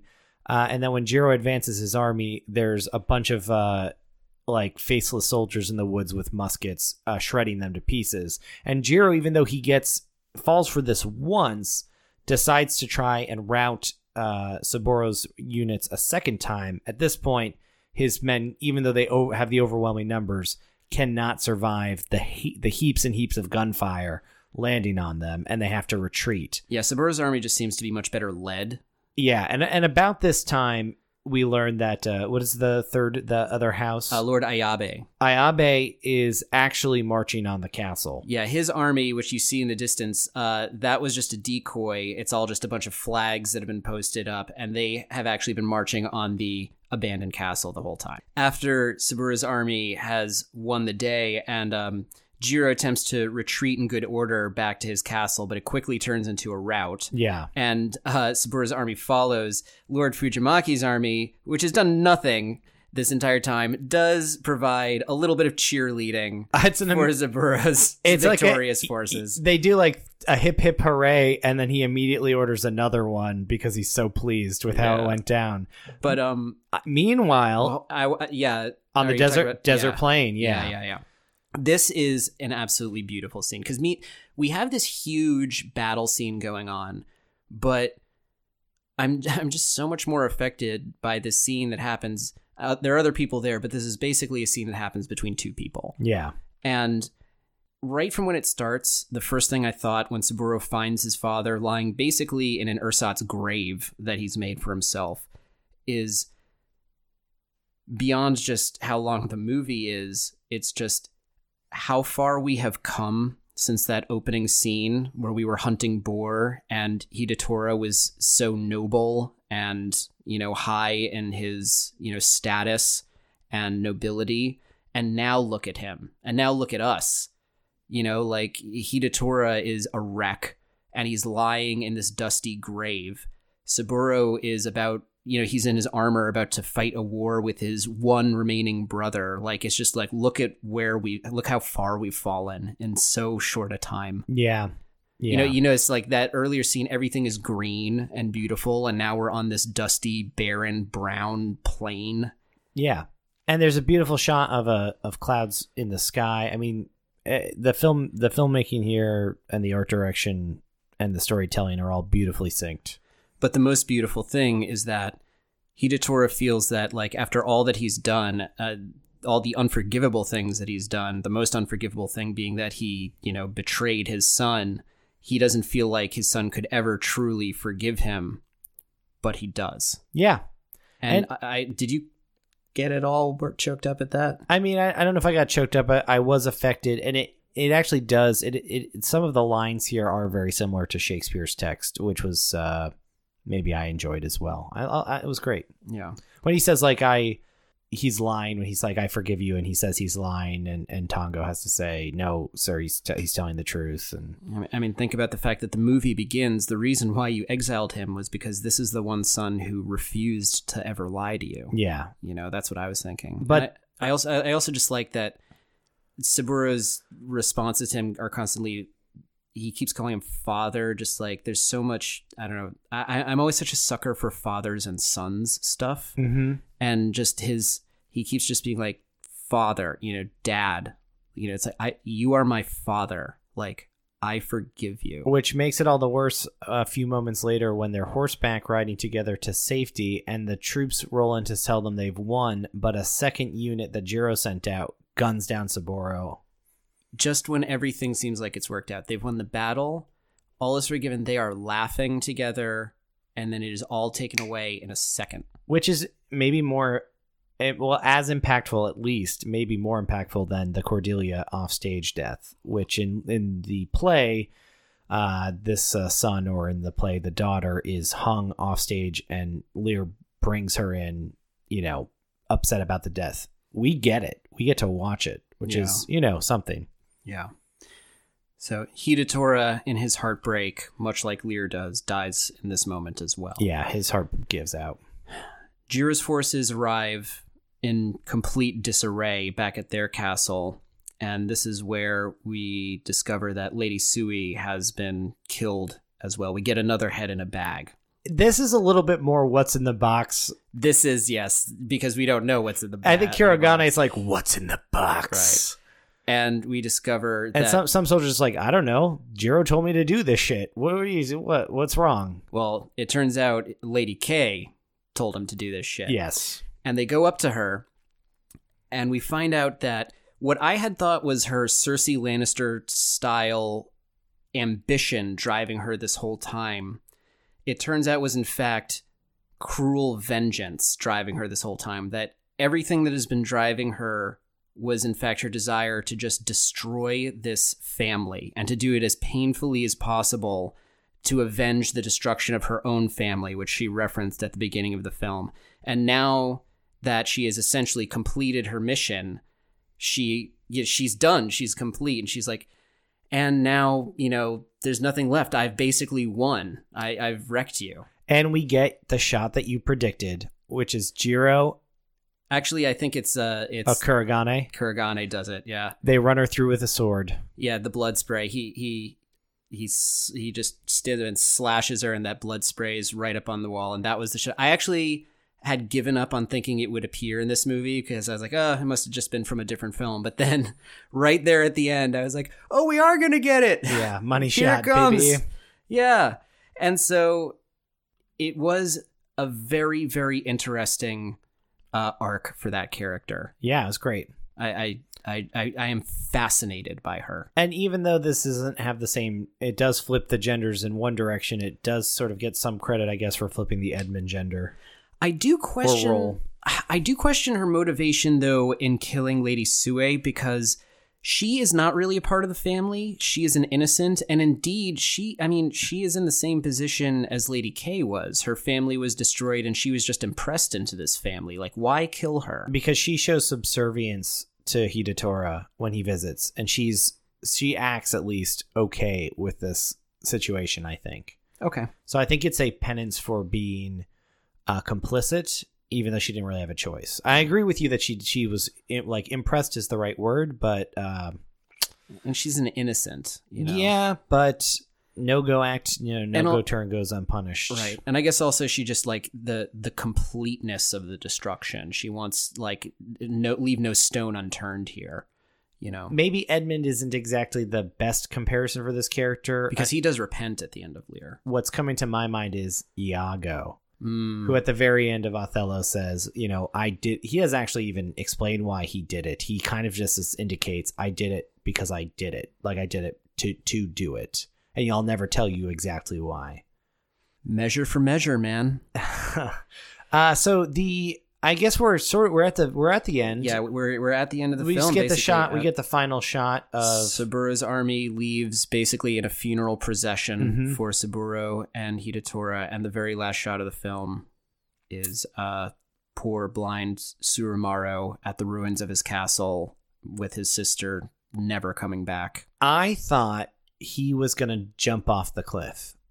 That's how I thought it was going to end. I thought it was going to be like wide shot, silhouette, body goes over the edge. And that's not what happens, but in a certain way, I think ending on the shot of this poor, blind, helpless victim waiting for the return of someone who is never going to come is even bleaker than that. Yeah. Yeah. And so, and that there is how the movie ends. Yeah. it is one of the bleakest films I've seen in a really long time, and yet I just got it was stunningly beautiful. Yeah, it's it's a lot like I'm not I'm not saying uh this the comparison is so strong that they are like uh companion pieces, but Polanski's Macbeth and this are very to me tonally similar and leave you with That that, is also a very bleak film. a yeah. very bleak, bloody, even just visually. yeah, and uh, medieval violence, but another you know large battle violence type of film, um, and, And you know another what else? Shakespeare play. Yeah, and you know, basic Jiro wins. You know, he is alive and in charge. At the he loses Is- the battle. Is he in charge? I thought that He's Ayabe. lost the battle, I thought but- Ayabe took over the castle. He hadn't captured the castle. Oh, interesting. Okay. He's camped outside, but Saburo is ta- he's going home. So like we don't. Need, I guess we don't really know how it works out. But like We know that the family is essentially is ruined. Yeah. So yeah, it's just it's it is a downer ending, but we uh, you know it's based on King Lear. We always knew we were due for that. I guess I w- adhered to the plot way more than I expected it to, and the flourishes that were different, I embrace and give this movie five out of five stars. I suppose. I will say that it is Five out of five Henrys. Five out of five Henrys.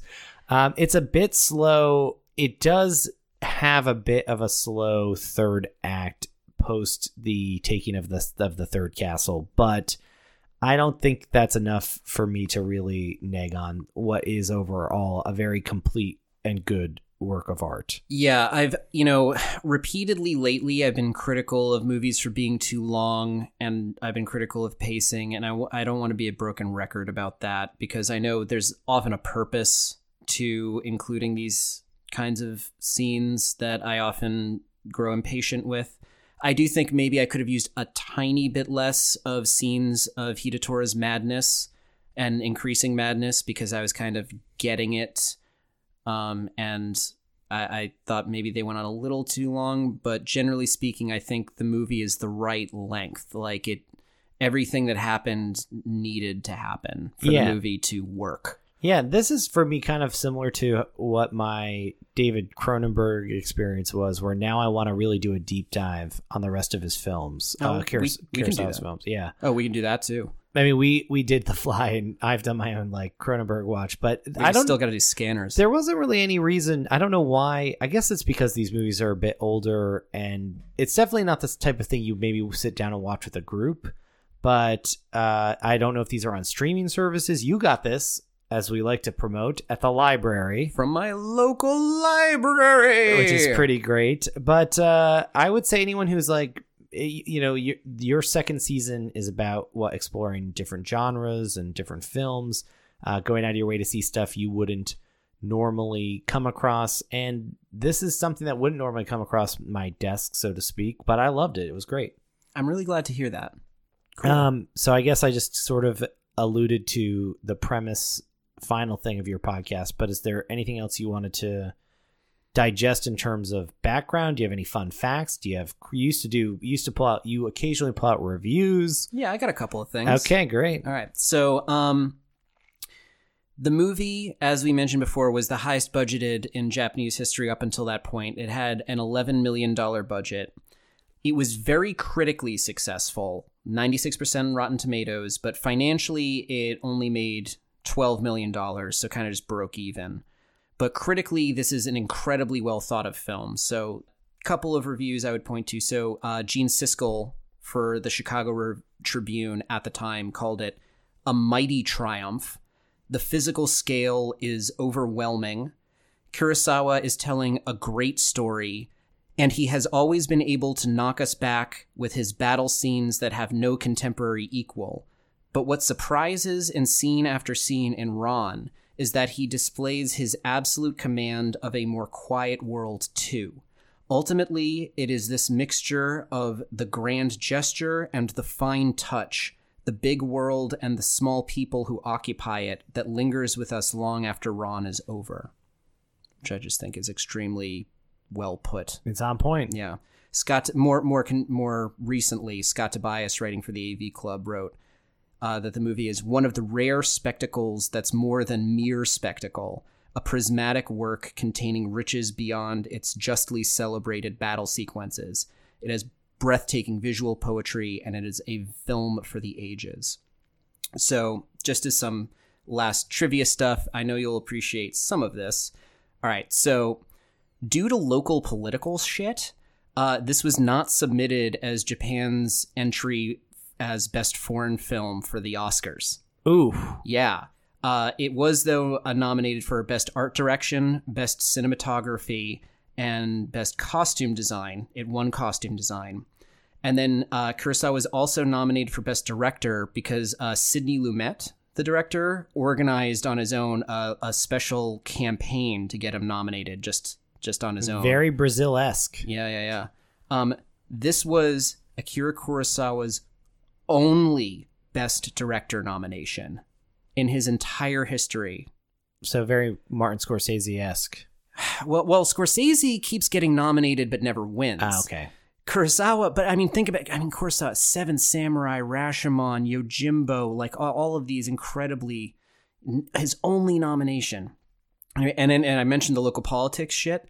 This was not nominated for Best Picture at Japan's uh, National Academy Awards. What were the local politics? Did people think it reflected poorly on the current government or something like that? Um, I couldn't really. I didn't have time to get too much farther into it. I guess it was just you know he was on the outs there. Did he win He wasn't nominated for best director? he- Oh no, he, he he did not. He- The of the Just Oscars, costume. they only won said, okay. costume design. Yeah. Um. So on IMDb trivia, this film used approximately one thousand four hundred as extras and two hundred horses, fourteen hundred suits of armor that were designed by Kurosawa himself were fabricated, and a number of the horses had to be imported from the United States. Several hundred costumes were all created by hand, a process taking two years to complete. The castle destroyed in the middle of the movie was specially constructed on the slopes of Mount Fuji for the film and then burned down. No miniatures were used for that segment, although an optical of another castle being burned at the end was used. A scene which required an entire field to be sprayed gold was filmed but left out of the final cut of the movie. Oh no! Can you actually see that somewhere on the internet? I don't know. What could that possibly have been? Uh, maybe a like a dream, like a dream sequence or Yeah, a hallucin a hallucinogenic sequence. Who knows? Well, but anyway, but so that's all I had for uh, final stuff. And I guess that does bring us to the final question of this podcast, Josh. Do you believe that this film is better late or never, and that you feel like there was something essential about this movie that makes you now a more complete film watcher for having seen it? Or never is that if you'd never seen this film, you think you would have gone through the rest of your life with that being just a okay? Nah, I'm gonna say better late. Yeah? Yeah. What, what's your thoughts on the? What about? I'm gonna put you on the spot. What about the play King Lear? Oh, better late. No Okay. Question. Yeah. I I would say that for a lot of Shakespeare plays, at least for the major ones. I mean, I know there's some some minor shitty ones like you know a fucking uh, Cymbeline or something that you don't have to read, but King Lear. Cymbeline is a good play. I Really? mean, I don't. I think it may be better performed than read, but it's it's a it's an interesting one. Well, anyway, I It also it also has an old king who's Oh, who's, got, who's strayed from his ways, but it has something that's not featured in many other Shakespeare's, which is an evil stepmother. Oh, interesting. That's so cool. yeah, Taking a little bit from Grimm then. yeah, Grimm's fairy tales. Yeah, I mean, I um, I talked a little smack on King Lear at the beginning, but it's just um, it's not my favorite of his plays, but uh, I did I did like it. okay, So, uh, yeah. And then for Ran, answering the question for myself, this was an absolute better late. I loved this, and I'm saying that uh, in particular as a fan of Kurosawa's work. I think if you are into him and into his oeuvre, then you 100% have to see this movie. It is maybe not his best film and is not my favorite of his films that I've seen, but it is a masterpiece, and you should go out of your way to see it. yeah. I heard they were gonna uh, present his oeuvre at the Louvre, but they had to cancel it due to the coronavirus. Oh, shit, really? no, those two words just rhyme, and it came into my head as a funny joke. T he he. Uh, all right. Well, if you would like to email the podcast, again, hit us up at betterlatethanneverpod at gmail.com. If you'd like to tweet at us and tell us everything that we got wrong when discussing this movie, Probably a lot. please tweet at us, especially our pronunciations, right? Uh, or maybe uh, my opinion on King Lear. I Um, believe I called Kurosawa Akira Kurosawa, which is his full name, but then I think at some point I started mashing the two together. So I apologize for that. Yeah. But anyway, you can tweet us at betterlate underscore pod. And then, Josh, I believe you have some plugs. Uh, I don't have any plugs uh, this week. No. All right. Well, in that case, uh, if there are no plugs from you, Josh, then uh, I'll just say this has been Dave and this has been Josh, two noble kinsmen of the Boston area, Heyo. and uh, read us out. I'd like to take us out with the final lines of King Lear itself, spoken by Edgar. The weight of this sad time we must obey. Speak what ye feel, not what we ought to say. The oldest hath borne most. We that are young shall never see so much, nor live so long. Exeunt with a dead march.